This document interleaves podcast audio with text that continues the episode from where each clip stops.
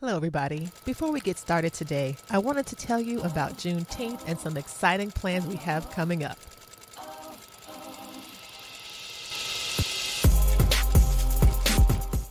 Juneteenth is a celebration of Black freedom. This year, the Stitch Please podcast will celebrate Juneteenth all month long under the umbrella of creative liberation.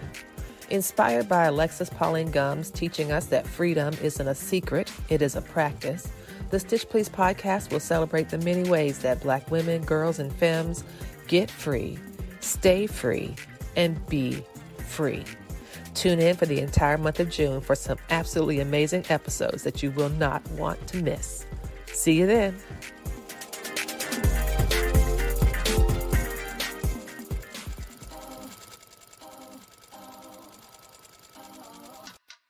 You might have learned that the Emancipation Proclamation and Union victories ended slavery in America. But there's so much more to that story. Seizing Freedom is a new podcast from VPM and Witness Docs that uses firsthand accounts to show how Black people defined freedom for themselves during the Civil War and Reconstruction. Find us at vpm.org/freedom and listen wherever you get your podcasts.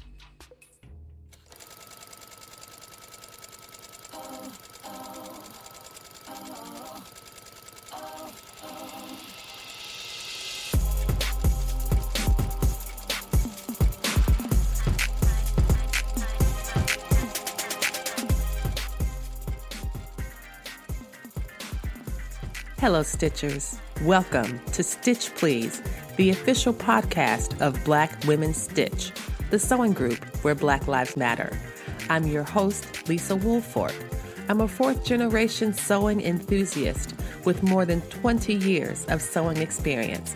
I am looking forward to today's conversation, so sit back, relax, and get ready to get your stitch together.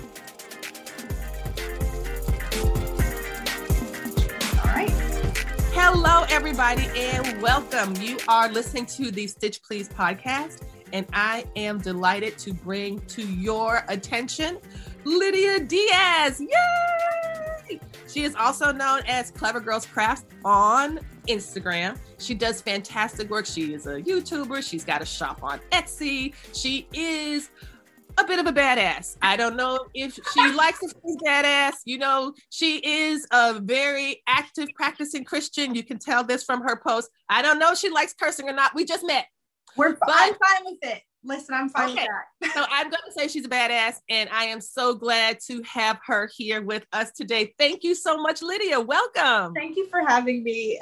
I'm sorry it took so long. this is fine. This is hey, it took the time it needed to take. Amen and I am very glad to be here. So I wanted to talk a bit about how did you get started? How, what made you take the leap from being a crafter who was just doing things in her own home for her own edification to turn to making things like stickers and stamps and things like that? Like what was the thing that got you going? Okay, so when I really started crafting to put it out into the world, if you will. I was not a crafter prior to that. It was like crafting for me started as a means of self care, as a means of processing trauma. It was workplace trauma. Of course, there's, you know, childhood trauma and everything else that, we deal with being like women, also, you know, the yes. world trauma. But yes. for me, it was coming out of a work experience that was very mentally dangerous mm. and leaving a company that I felt really drained my energy, drained my self worth, really put me down into a pit. Okay. And so yeah. then I started doing watercolor paints, stamps. So just, you know, painting the backgrounds really simply. I, I'm not a great painter by any stretch of the imagination. But then I love seeing how people would stamp on top of a dry background and then use embossing powders and the heat gun to raise the lettering or raise the stamp.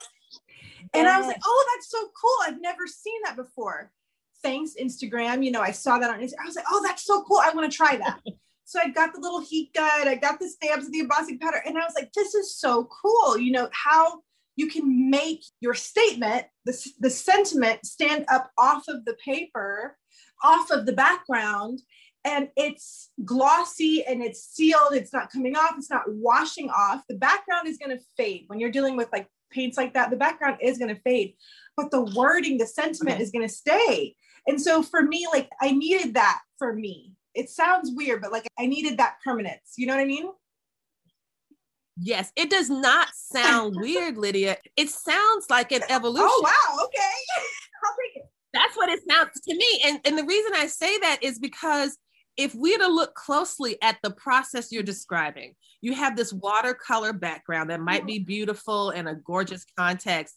But what you also have when you put the stamp down and then the embossing powder and then you put some heat on it, I really like how the embossing is also yes. textured so that you can feel yes. it, right? You can feel it. And there's something about basically standing mm. out in a background in a way that is oh permanent, oh right?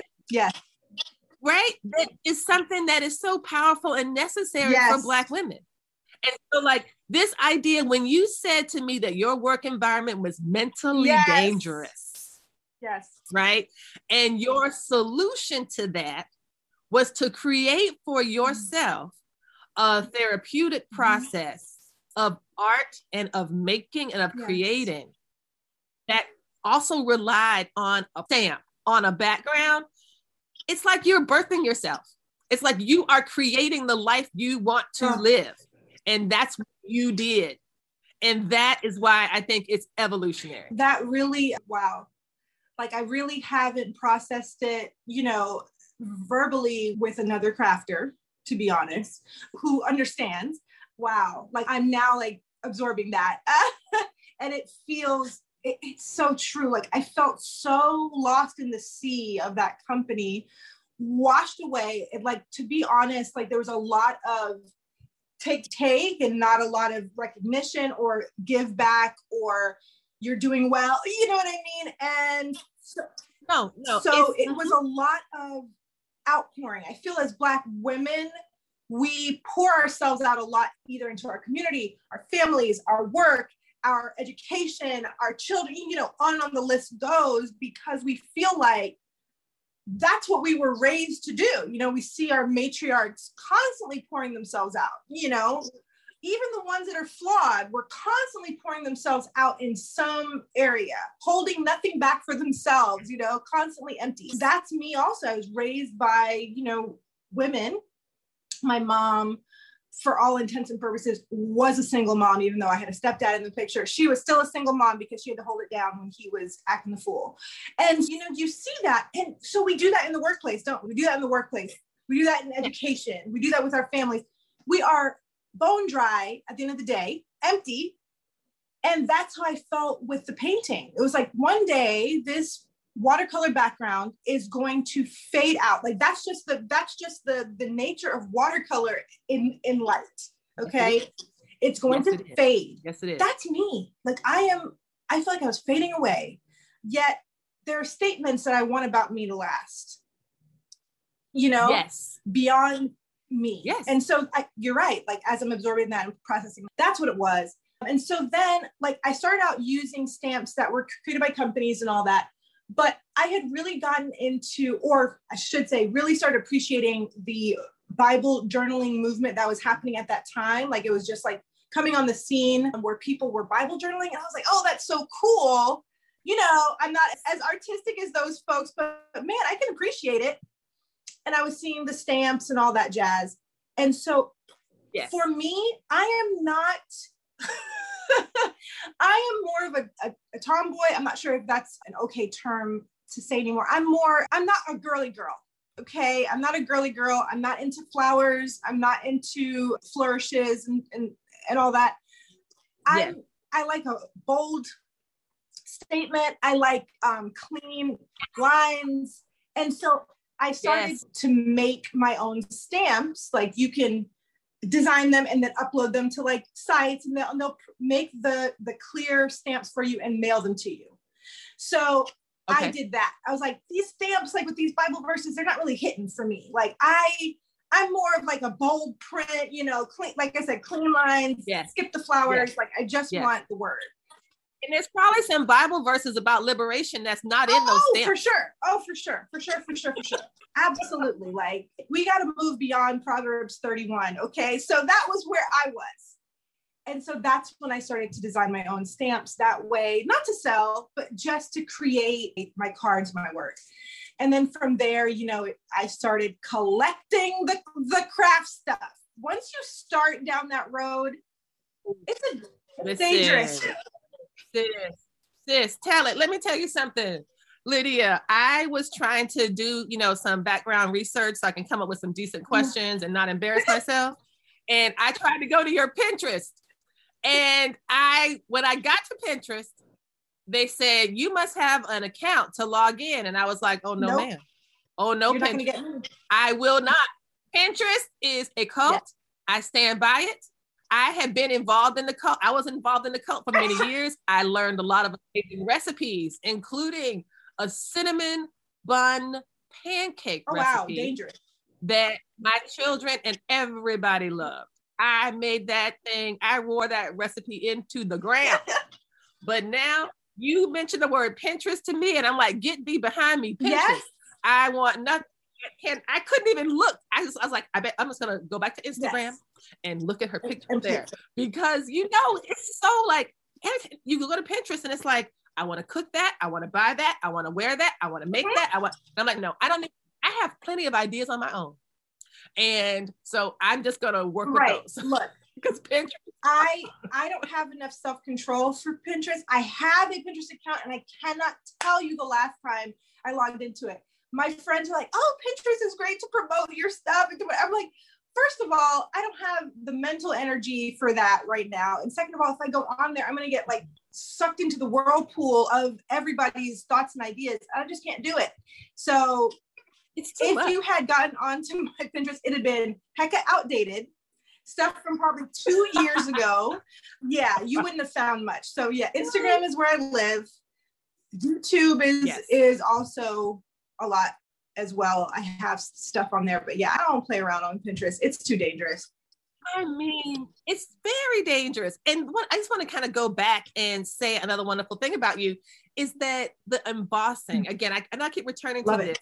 but you are the embossing and you are the person who is making these beautiful permanent statements. I love when you look through your Instagram, you can see your craft projects, but I also absolutely love the statements that you make you. on the way that either either you are educating your fellow Christians about how they should be more liberatory minded, more loving, and more inclusive, or you are getting people to think about legislative issues in your community and in your state. You are saying the names of Black folks who have become ancestors before they've even had a chance to become Wow. adults uh, you are you are saying these things and you are helping people to access information that perhaps they would not have found otherwise or they would not have deliberately sought out and so that leads me to a question that i know that i get a lot and it's about the combination of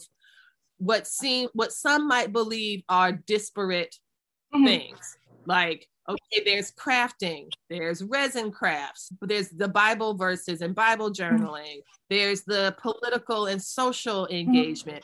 Why are all these things together when they should be separate? But you've done such a beautiful job of having this work so well organically as well as aesthetically.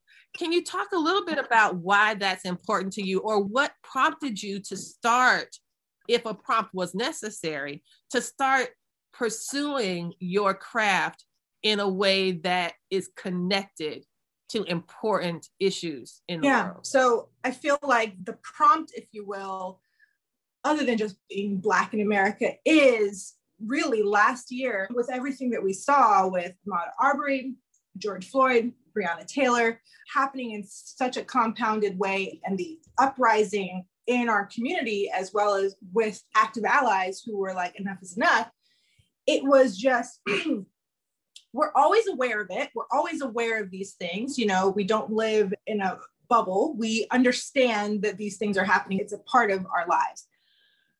But when I saw how few companies and few crafters and few whatever were talking about it, it hit my heart.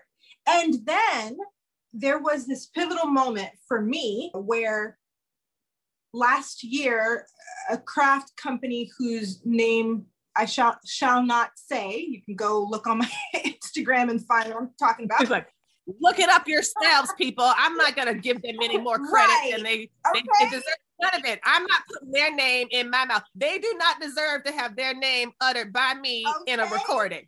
How about um, that? You can go check out Clever Girl Craftings on Instagram and you can see what I'm talking about. I'm gonna plug yes. me, not that. Yes. Okay. Exactly, exactly. Because guess whose link's gonna be at the right. end of this episode? Clever okay. Craftings. So Okay, that's the links that's in this episode. You can find the YouTube channel. You can go to the IG. You can go to the Etsy. That's who we're talking about today. So some raggedy people did something raggedy. What to do? Tell me what they did. I wasn't watching. Tell me what they did. What did they do to you, this Lydia? Tell raggedy us. community page or this raggedy raggedy company actually they posted their design team for the 20 21 year, whatever was coming up, whatever it was. And it was 13 white presenting women. And I, and it was after everything that we had been through, you know, late summer or summer.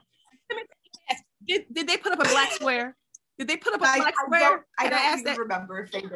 They have a black square when they really they had a black square because they kept, they felt bad Listen. for the blacks, and so they put up a black square. Whatever they, they didn't do enough because I saw that, and and it was another black crafter, a friend of mine, who actually said, Have you seen this? And I said, Let me go check it out. Do, do.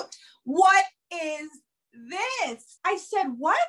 And it just, it's like that activation moment. I don't know if you're into comics at all, but you know, like when someone is born with like mutant DNA, you know what I'm saying?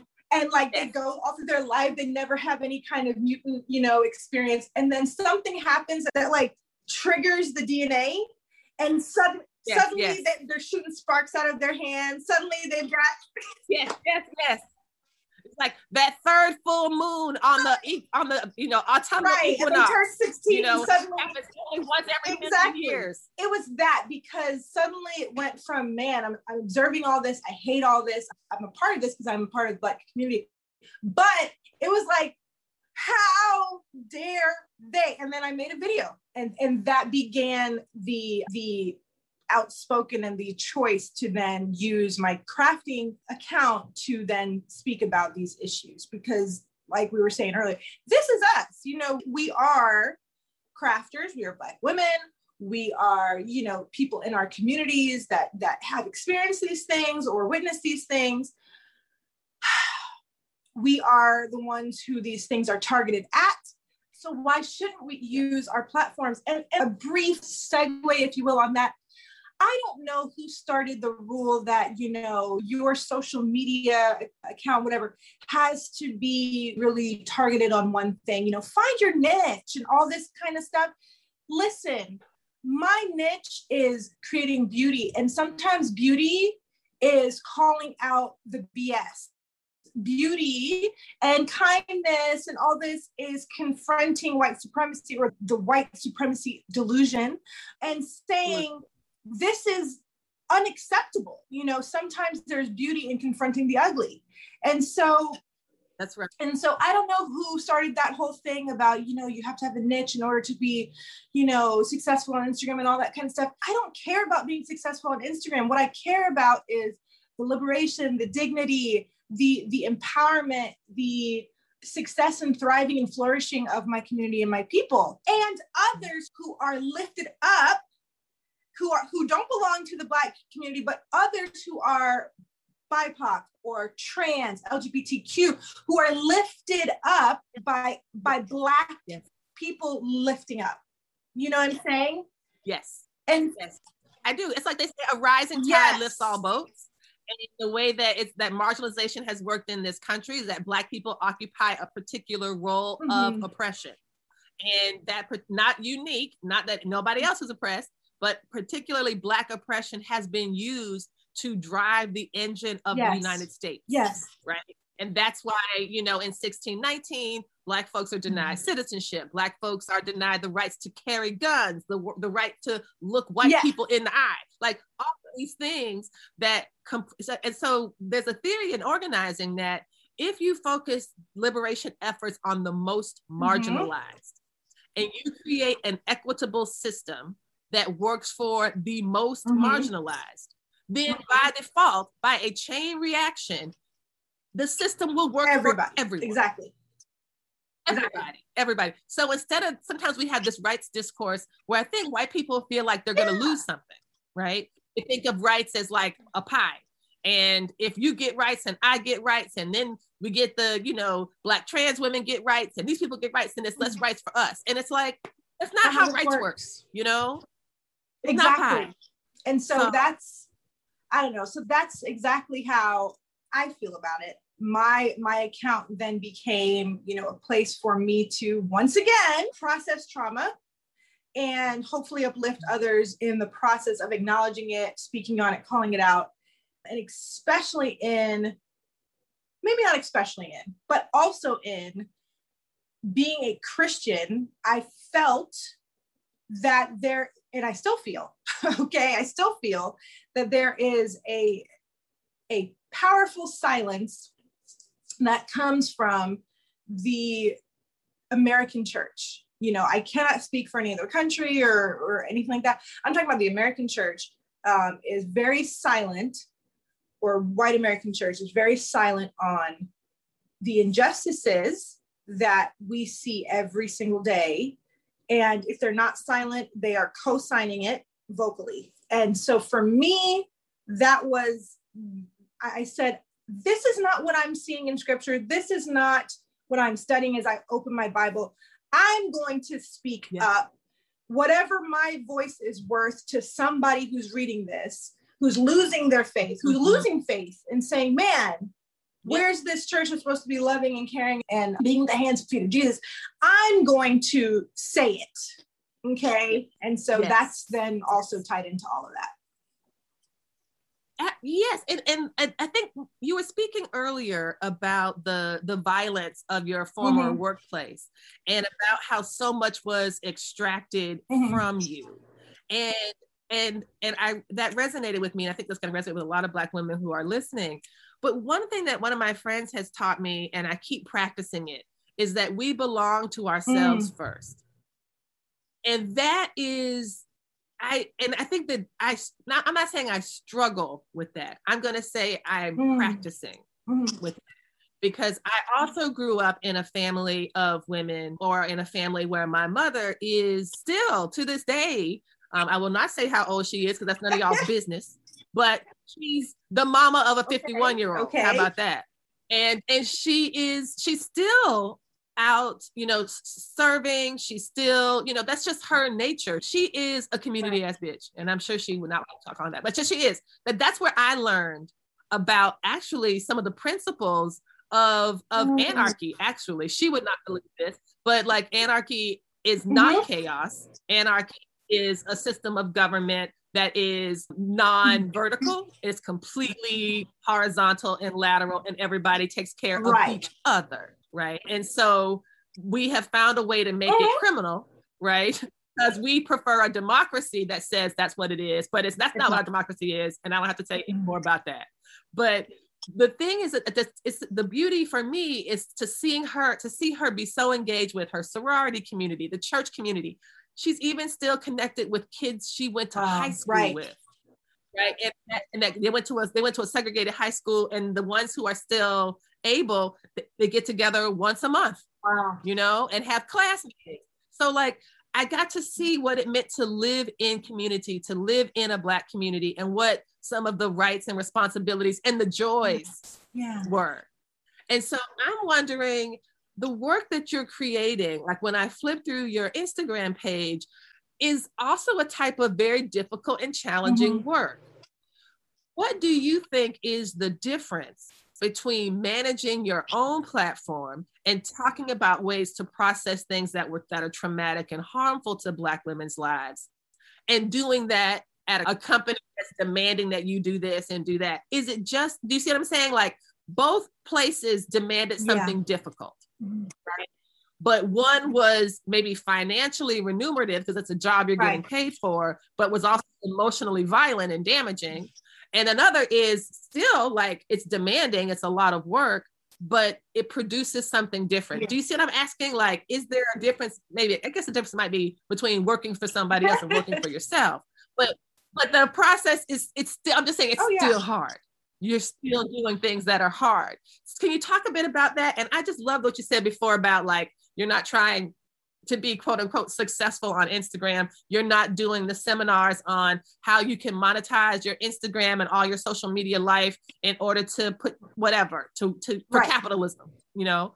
You know, like how do you see this particular social platform working for your mm-hmm. benefit? It's working for your benefit, but at least for me, I feel grateful because it's working for my mm. benefit too.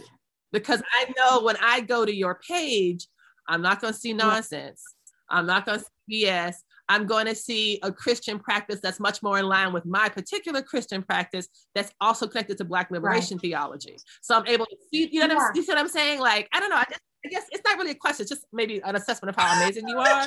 But like, what keeps you like, what keeps you like going? What keeps you like making the things that you're making? What, what keeps you putting them out there and doing this work to help us get free? Because that's what I mm. see hmm. on your page. Um, wow. Okay. So when you were asking like what's the difference if you will between the corporate side of it you know a company draining you and then you putting it out but you're still being drained in another way? Yeah i think that it's i draw the lines. You know what i mean? Whereas it's that autonomy of you know what if i don't want to post about this particular tragedy or this particular thing today I can wait to process it in my own way until I have the words. If I want to process it at two o'clock in the morning, you know what I'm saying? I'm going to process it then. I think that in the corporate world, it's like it's a constant grinding of our bones at the benefit of the corporation. And when your bones are ground to dust, they get blown away and somebody else replaces you. And when and or when the corporation says that you're no longer useful or you're no longer lining up with their their objectives, you know what I'm saying? Like they create the objectives. They create the focus the goals what's important to the corporate culture you know of that particular company. For me it's like this work is what's important to this body you know what i mean? And for me that's going to be rewarding in ways that financial reward can never touch. Because you know like the Bible says, you can sell your soul. You know what I mean? You can pursue every treasure of this world, and your soul is depleted to the point of death. Yes. Yes. I have been there. I have been making six figures a year in that company that was draining my soul to the point of death to where I would sit down and I'm, I'm gonna I'm gonna put it out there. I would be in the the smallest closet in my house and it was a tiny little uh, towel closet in the bathroom. Mm-hmm. And I would get in there on the floor with my Bible and I would close the door, you know, away from my kids. They're asleep, my husband's asleep. And I would cry, weep for hours because of how I felt being in that company. Mm, mm. I would weep on the floor in a closet yeah, it became a prayer closet. Not gonna lie. Yes. I mean that that yes, you know yes, yes. But the kind of prayers and the kind of sadness that I was experiencing was un, was really unhealthy. Was it was really mentally unhealthy and mm. depression and all the rest of it. Yes. So great, I have a, a six figure income, but my soul is overdraft. You know what yes. I'm saying? Like yes, I'm paying fees that that that I can't. I'm robbing Peter to pay Paul in my spirit. Yes to, to pay these fees that this corporation is withdrawing constantly, constantly, constantly, yes. constantly. And it's never I enough. It's never enough. You are never caught never up. Enough. It's you're never caught up. You never get paid up. The account is never even. They're never like, yes. oh, congratulations, you have done this thing. Well done. Now we can pivot the way that your work operates, and you don't have to right. pour out the contents of your heart into this right. thing. Like again, yes, the demand. You're always a friend. You will forever be well speaking of me, finally realized you will forever be in the red, Lydia. Yeah. That like really. And like as I prayed, I'm like, Lord, you know, help this to be easier, help this to like help this to balance out. Da, da, da. And he kept saying, the problem is the company. Leave the company. Leave the company. Like, Lord, and, why do you want me to be broke, Jesus? Whatever did to you? Right. Jesus. Right. Are you serious? Did you do you did, did, Jesus have you seen my bank account? You see all the money in my bank account, Jesus? Because that money came from them company, that company. Okay. So that, that's really what it was. But that's really what it was. That was really the struggle. It's that coming from a background where money was always an issue when I was growing up, financial insecurity and instability, that that was my driving force. I never wanted to be rich. Okay. That's not who I am or what I just wanted to be stable. I just wanted to be financially stable. And I hadn't even started thinking about generational wealth and all those things. I hadn't even come to that point in, in my understanding at that point. I just wanted to be able to continue paying my mortgage and, you know, all these kinds of things. And that's what kept me there. And I was like, but if I leave, I'm going to lose everything. I'm going to lose my house. And sure enough, it's like, what do you care more about? Your peace or this property? You know what I'm saying? Girl, the piece of the property, girl. which which then ties into what we're seeing across the country with certain folks who claim to believe in the Lord talking about property over people. Oh yeah. Oh yeah. Property over people. They love a the CVS. Goodness forbid a CVS get burned down or a Wendy's. Because right. yeah, goodness forbid. Yes, it's sad that man got murdered, but hey, should the Wendy's have to pay? Right, right. Wendy's with with how much of insurance and all. Eh, come on now, now, now. Anyways, we're really sad about you blacks having such a hard time of it. But what did that poor innocent CVS ever do to you? Okay. Like, I'm like, do you know how property of the people? They they throw CVSs everywhere. You know, even right. people don't even want the CVS. They're like, hey, we were gonna give you one anyway. Here, your community right. CVSs. Starbucks. Starbucks on every corner. Okay what I was experiencing there on the individual, which was, you know, property yes. amassing, you know, over my peace, yes. is what I feel that because I was spiritually educated by the white American church, which if their values tie into property over people, yes. then as someone who is spiritually educated by the white American church, don't I then start to value property over my peace? Yes, you do. You know what I'm saying? And so that that time period before coming to crafting where i was having that that spiritual struggle of let it go lydia you got to walk away from this whatever was so breaking and so hard. Yeah. and sure enough I, i'm going to be completely transparent with you. I left the company started crafting. We could no longer afford our home. We sold our home thank god with a profit paid off a lot of debt thank God once again, you know, that's yeah. important. Yeah. Moved into a very small apartment. Okay.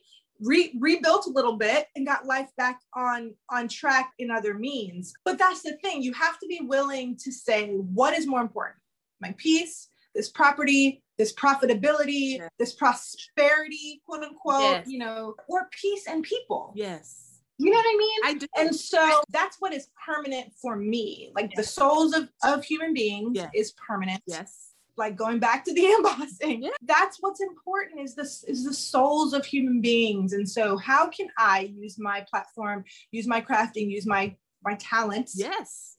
To, and I say that with air quotes, to help people see that their souls are important to me. You know what I mean? We all want to matter. Yes to those around us, like LGBTQ community, trans kids who already feel like they don't matter, that they're disposable. Yep. I'm sorry, you're not. You are valuable. Black people, you are valuable. Disabled folks, you are valuable. Yep. And I feel like in this society that society that we live in, it feels like all of those that I just mentioned are the acceptable loss. Mm. You know that when you're in a corporation or you work retail, even yeah. okay, let's because because I work with retail. I'm not sure about you, but way back in the day, sure did. There there is a certain amount of understanding every quarter that there's going to be loss. Yeah. There's going to be some theft you know, shrinkage. there's how they call it shrinkage. They call it where I'm call it shrinkage. There's going right. to be some shrinkage. Right. There's going to be theft. There's going to be product that comes in damaged. There's going to get there's gonna be product that is damaged on the floor, you know, things like that. And they work that into the bottom line and they say, okay, this is the number that we're expecting. Um, and of course, there's loss prevention and all that jazz, Yes. but they know these corporations know that there's gonna be a certain number, and that's acceptable. Yeah. You know, they work it into the bottom line. For me, lately, I have been feeling as though my Black life is the acceptable loss. That somewhere along the way, the white powers that be sat sat there and and, and wrote out, Yes. you know, do do do do do per quarter. This is who we're gonna lose. Yes. It's gonna be black people. It's gonna be disabled folks. It's gonna be trans kids that feel like they, that they have to take their lives over over coming out and, and and exploring who they really are. It's gonna be gay people. Yeah. You know, these are the acceptable loss. Right here, bottom line. Eh, that's fine. Yes. So when you lose, so when you lose that friendship with that quote unquote white ally Uh. who you said that one thing to and she said, you know what, I can't follow you on that one. You know, that's not That's that's, that's, not a bridge too far. I want, That's you, a to be, I want you to be free, but I don't want you to make me uncomfortable. right. You have become the acceptable loss. She's okay with losing your friendship because it was always you were the acceptable loss. Mm-hmm. When you go to your job and say, you know what, we haven't taken a stand on these issues and these things, you know, there's workplace trauma going on here. Steve is saying things that's really inappropriate, you know. Jana is, you know, doing some stuff that's really making me feel uncomfortable. Even though when you were hired, they said they care about diversity, you know, just come to me with anything, you know. Austin My door is always open. She talks about that. Yes, in her book, Austin Channing talks about Oh, yeah, that. I read that. That was good. Yes, ain't no friends here, she says, and I say it all the time. Ain't no friends here.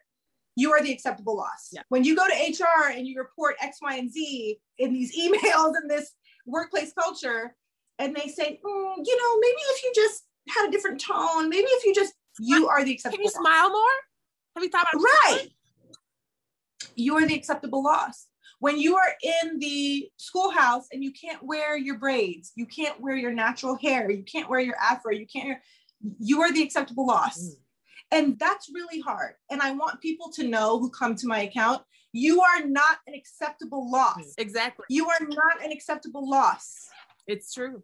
It's absolutely true. And this notion that for some people, there are some folks who can compartmentalize and just and, and I think and, and by some folks, the way that white culture seems to operate, at least the way I've identified it in my own experience as someone who's a quilter and a sewist, that they think about the issues that apply to the lives of black people as something completely separate and removed from the craft or from the sewing machine company or from the mm-hmm. fabric company that crafting and sewing is simply a neutral activity that anyone Right. can pick up and have access to in the exact same way which is Mhm. ridiculous because the way that America is set up, which is a country that was designed this way based on division and based on seg- segmentation, there has never been a way that Black folks could just roll up into something. Th- th- What about what in America is equal opportunity? Like nothing, not even going to prison. Nothing is equal. Not, Right? not even death. Not even death, not even being murdered, not even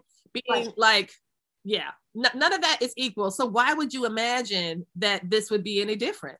Or and and I think that sometimes, at least for myself, um, I have to, and this was before I started to be much more, you know, forward speaking about these things, which I can't remember when that time even was, honestly.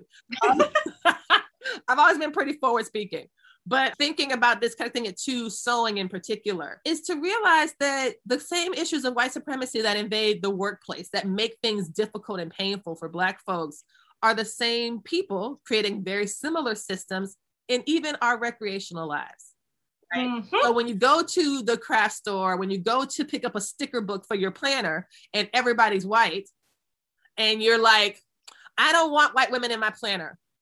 And but yeah, it's true. And seriously, there's a sticker company. I'm not gonna say who, but I'm really supportive of them. They do great work. And I'm like, why can't all the stickers be black? Why do you have to have one blonde white woman in there? Because they don't throw one nappy-headed black girl in their books. You don't put that in there for us. So like what there's something about like the way that I feel like sometimes Black folks have been encouraged to not center ourselves in our own story. And, and we've not been encouraged to do that because that exposes something about this whole country. And there's a scholar um, who was really popular in the Black arts movement, Hoyt Fuller, and he wrote a book, I think it's called The Black Aesthetic. And basically, he said this line, which was stunning. And he says, The facts of Negro life accuse white people. The facts of Negro life accuse white people. I think that's actually still true. I think he wrote it in like maybe 1967 or something. But it's mm-hmm. still true because there are things that happen to us, that happen to Black people in this country that are only possible because of white supremacy.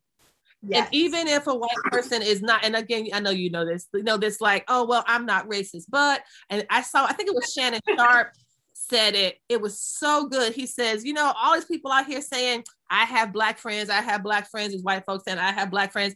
But if you have a black friend, quote unquote, and you are not empathetic to the pain of their lives, you don't have black friends. You know black people. You know black people. Exactly. I saw that as well. Exactly right you know black people. They love to to draw out the black friend card when someone drops the you're a racist card. It's this is not uno.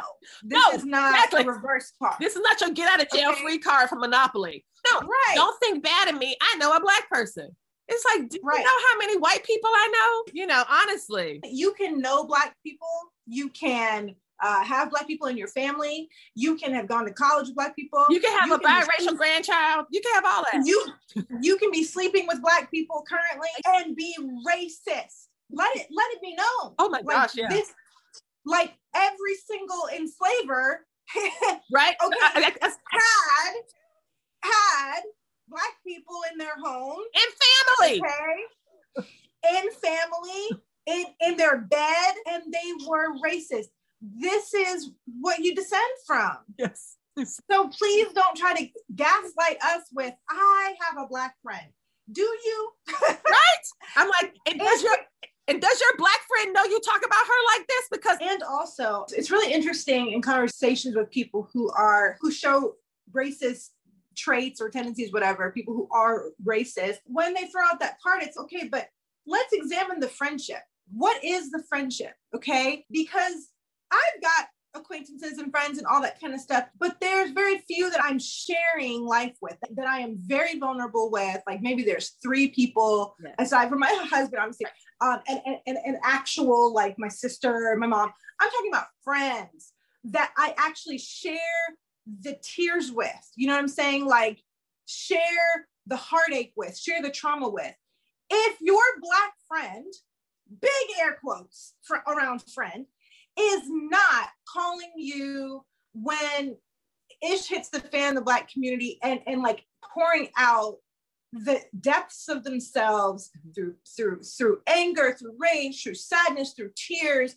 There, if they don't feel comfortable to do that with you, have to then say you have a black acquaintance or you right. know black people. It's true. It's absolutely because, because I'm not sharing my trauma and my you know all that with ran, random strangers, really. Although last night I went on live after hearing about the the murder of yeah Ma'Khia Bryant, and I was just very open and, and, and vulnerable in that moment. But it wasn't a platform or a a way to hear what white people had to say about it. Was this is my grief? You can't respond.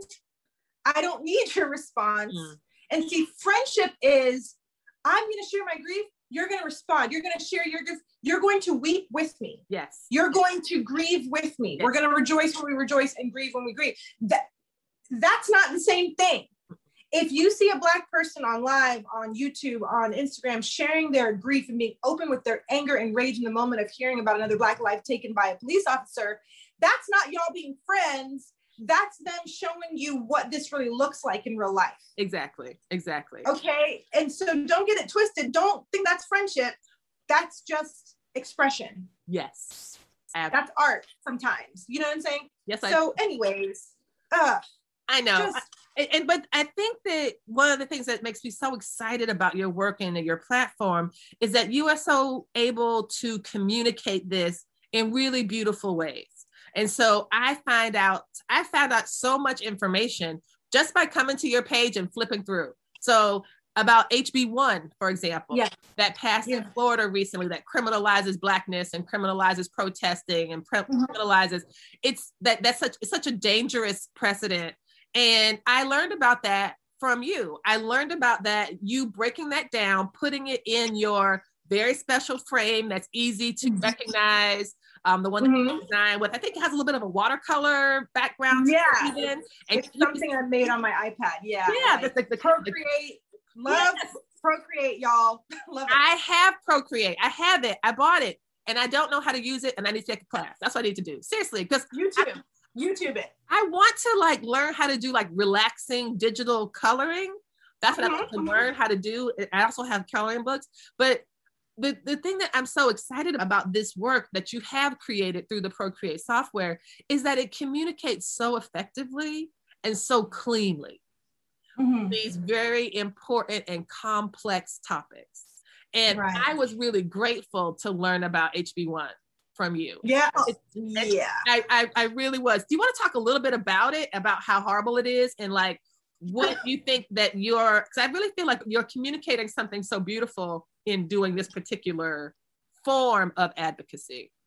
Yeah. I feel like HB1, and we're talking about in Florida here, our governor is a clown. And so he is threatened by Black people using the full extent of their voting powers, of their voice, of protest, of our constitutional right to express when the state commits an injustice. You know what I mean? Protest is our constitutional right. Yet, it is threatening to those who who want to hold power close to their chest because it calls them out Yeah. you know what i mean and so they they have said that oh it's about you know damaging property and this that and the other and whatever and, and, the protests that we saw or sorry they never call it a protest they call it a riot when you don't pass the paper bag test it's suddenly Oh, yeah. a riot It's definitely yeah. On your on the way to the Okay. Capitol, that's a protest. But if you're Right. blocking a highway, you deserve you deserve death. But Right. the Capitol is something we should all be able to have separate opinions about. And don't the people have the right to take their concerns to the government? it's it, it would be laughable if it weren't deadly Yeah. okay It's true. so the governor here and i'm sure across the country there, there are other states trying to do the same thing There are. um, that he has signed a bill into law it passed the house passed the senate to limit our, our right to protest and it says things like you know groups of nine or more if, That sounds like some slave code bullshit. Like right three more three Negroes cannot be assembled without the presence of a white man. Exactly. And then it talks about, you know, if you're blocking a highway or a roadway, you know, essentially someone can run you over and kill you and they cannot be sued by the family of the victim. Right, right. So not only does not only will the state not prosecute this, Yeah. The Mhm. the person's family cannot file civil suits. So as Exactly. you know, one of the reasons that Charlottesville became such a synonym for white supremacist violence is because of the protests here on August 11th and 12th on 2017. And I was there on August 12th. I was at Oh, the wow. intersection when that white Mhm. supremacist drove his car through. And Yeah. it was we woke up screaming for months it Oh was a nightmare it was chaotic it was violent it was 19 people injured heather Yes. Heyer was killed it Yes. was just like i was so through a weird series of events my husband and i had gotten separated at the protest and he was ahead of me and he Mhm. looked to see where I was. So he turned around to find me, and I saw him, and I started running toward him. And then there was this bang, Oh my gosh. and then I looked up, and all I saw was a shoe flying in the air, Oh and that was gosh. someone who had been hit by the car. And and I Right knew that boy. I, I knew that boy. I knew the boy who had been hit by the car whose shoe was up in the air. Later, I learned all this information. But what the Florida law allows is that is okay. that is what the Florida law allows. And Yes. there's quite a few laws in quite a few states that are basically saying if someone's blocking a roadway, you have the right to drive over them. exactly like like and there's no part of their thinking that is even thinking that it's going to be one one of their own if you Oh, will no, no, no. okay These they're not making rules for themselves. They're making no rules. for us to keep us in check and in line Yes. um Yes. and so this law that has now been signed into well bill that's now been signed into law last week with let us not forget a, a huge panel of the polk county sheriff's department standing right behind the governor a panel of maybe 30 40 white men and a couple of white women. Hmm. Not a black person in sight and even if there was it wouldn't change anything. Nope. laughing and j- just the, the, the evil that I felt in that moment as I watched that, it was just like, ha, we've got them now kind of Yes. thing. Yes. Um, Yes. We're gonna keep. And- We're gonna make Florida great again. We're gonna make Florida Yep. great again. right, and right. we are going to make sure to keep these coloreds and and these allied outsiders from helping us turn Florida into the vacation spot of America. And so Right. people can come here and enjoy and be tourists and not think at all about the racist and violent violent history that is the foundation of Florida Mhm. from the Mhm. displacement and murder of the Seminoles that we then will now Oh, turn into a mascot for one of our state universities and do this Mhm. whole and, then and then we make the conversation about is the chop okay or not as opposed Oh to God. saying we it's, it's is genocide okay right we It- have the easy conversations and we will never have the hard ones because we really don't want to change and so it's everything and beyond. yes So this law is just the tipping point. It's Oh, just the tip of the iceberg Mhm. because then it opens the door like a wedge oh yeah for more and more In- legislation and laws to come through that are going to limit the voting rights, of course, of Black people. yes Um, it's it's very, and then when our voting rights are suppressed, then of course certain lawmakers stay in office when they shouldn't, Mm. um, and we're seeing that in Georgia, and we're going to. I'm sure it's happening in other places, Oh, but I, we're we're really seeing it in Georgia, and it's just it's not even it's not even sad. It's demoralizing. It's like when does this stop? And i feel like for us who have any kind of platform i just feel like i would be what have i done with my time Mm.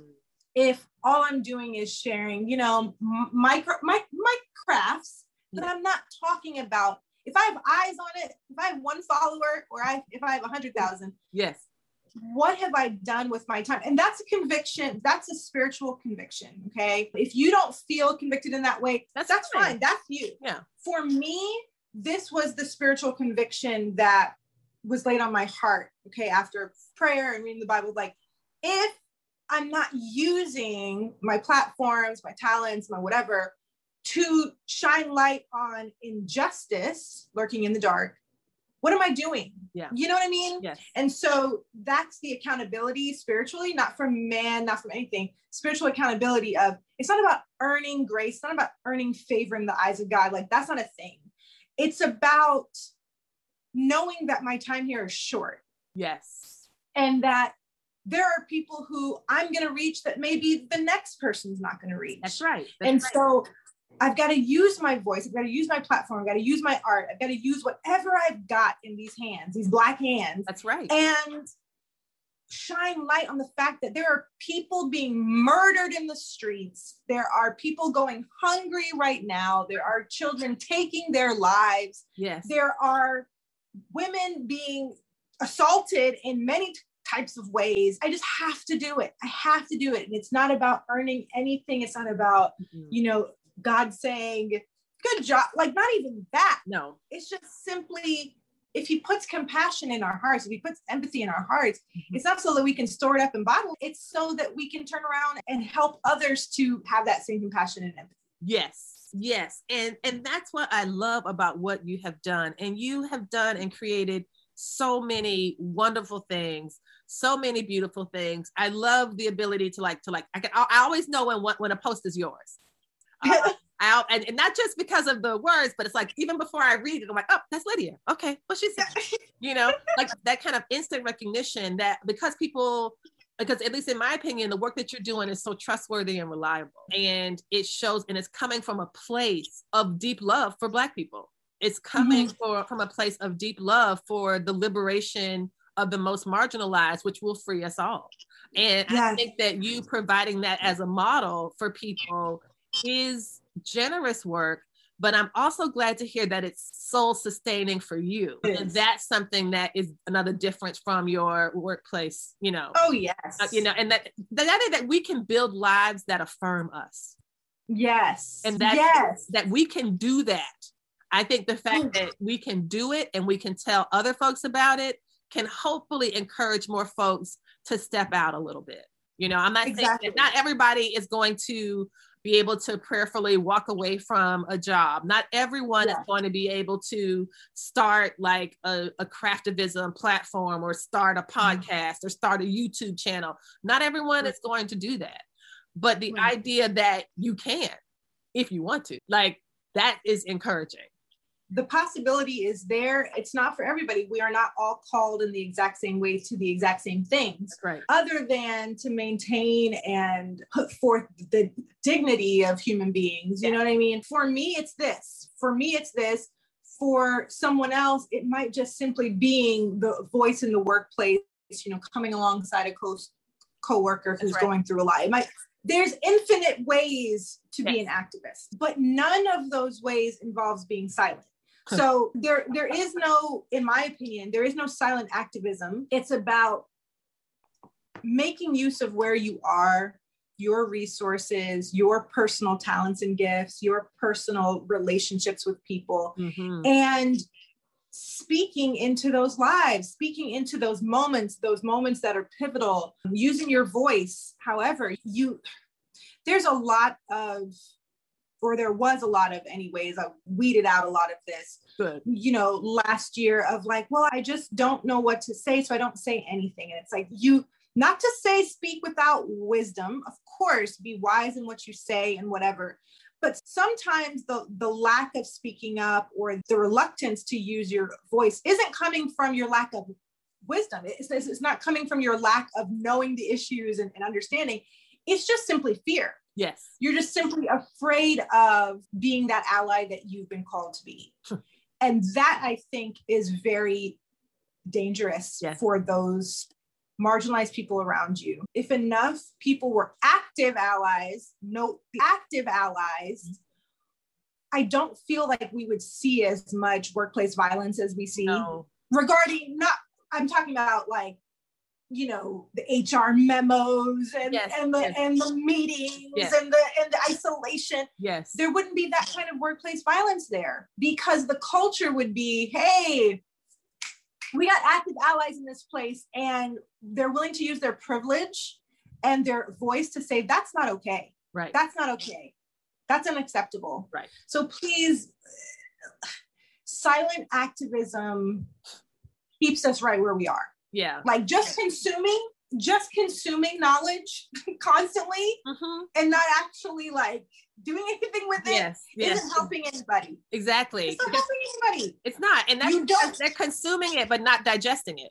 Right. Right. It's and, just sitting in your gut. For what? For no reason. For and it, yeah. And also I don't like how that switches the emphasis, right? Onto that you that your efforts now need to be targeted to the path of persuasion. Oh, let right. me help persuade you, reluctant white ally, that this is how you can do the bare minimum. And people will no. give you cookies. That's not interesting no. in any way. That's not it. That's not it. I am so sorry to say that we have to wrap up. We've been talking oh, like an hour. This is amazing. So tell us what you have going on next. What can we next expect from Clever Girl Craftings? I I'm going to continue, you know, speaking out and making sparkly things. yes. I have an exciting partnership, a couple of exciting partnerships coming up this summer, and I'm not, unfortunately, contracts, not allowed to say. Understand. Keep, no worries. But People keep, just wait and see, be surprised. Please keep your eye out. I'm really excited to just continue evolving, as you put it, you know, the evolution And I haven't ever looked at it that way. And so I thank you for that because I'm going to continue processing that. But I just can, I'm just very excited to see what the next phase and phases of, of my evolution are through my craft, through my art, through my words, through the Lord. And so I hope that I encourage others to stand up and say something. You know what I mean? To link arms and let's, man, let's tackle these issues together. Yes. I think that's a wonderful note on which to end. And on that note, thank you so much, Lydia Diaz from Clever Girl Craftings. I will include all her social media links at the end of this episode so you all can find out more about Lydia. Thank you, Lydia. You're amazing. Thank you for having me. Thank you.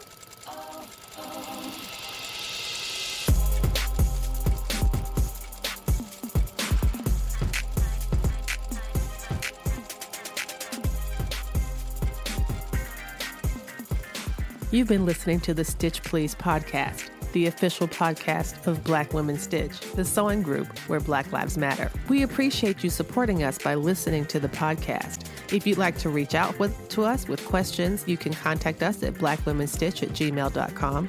If you'd like to support us financially, you can do that by supporting us on Patreon, P A T R E O N and you can find Black Women Stitch there in the Patreon directory. And for as little as $2 a month, you can help support the project with things like editing, transcripts, and other things to strengthen the podcast. And finally, if financial support is not something you can do right now, you can really help the podcast by rating it and reviewing it anywhere you listen to podcasts that allows you to review them. So I know that not all podcasts directories or services allow for reviews, but for those who do, for those that have like a star rating or just ask for a few comments, if you could share those comments and say nice things about us at the Stitch Please podcast, that is incredibly helpful. Thank you so much. Come back next week and we'll help you get your stitch together.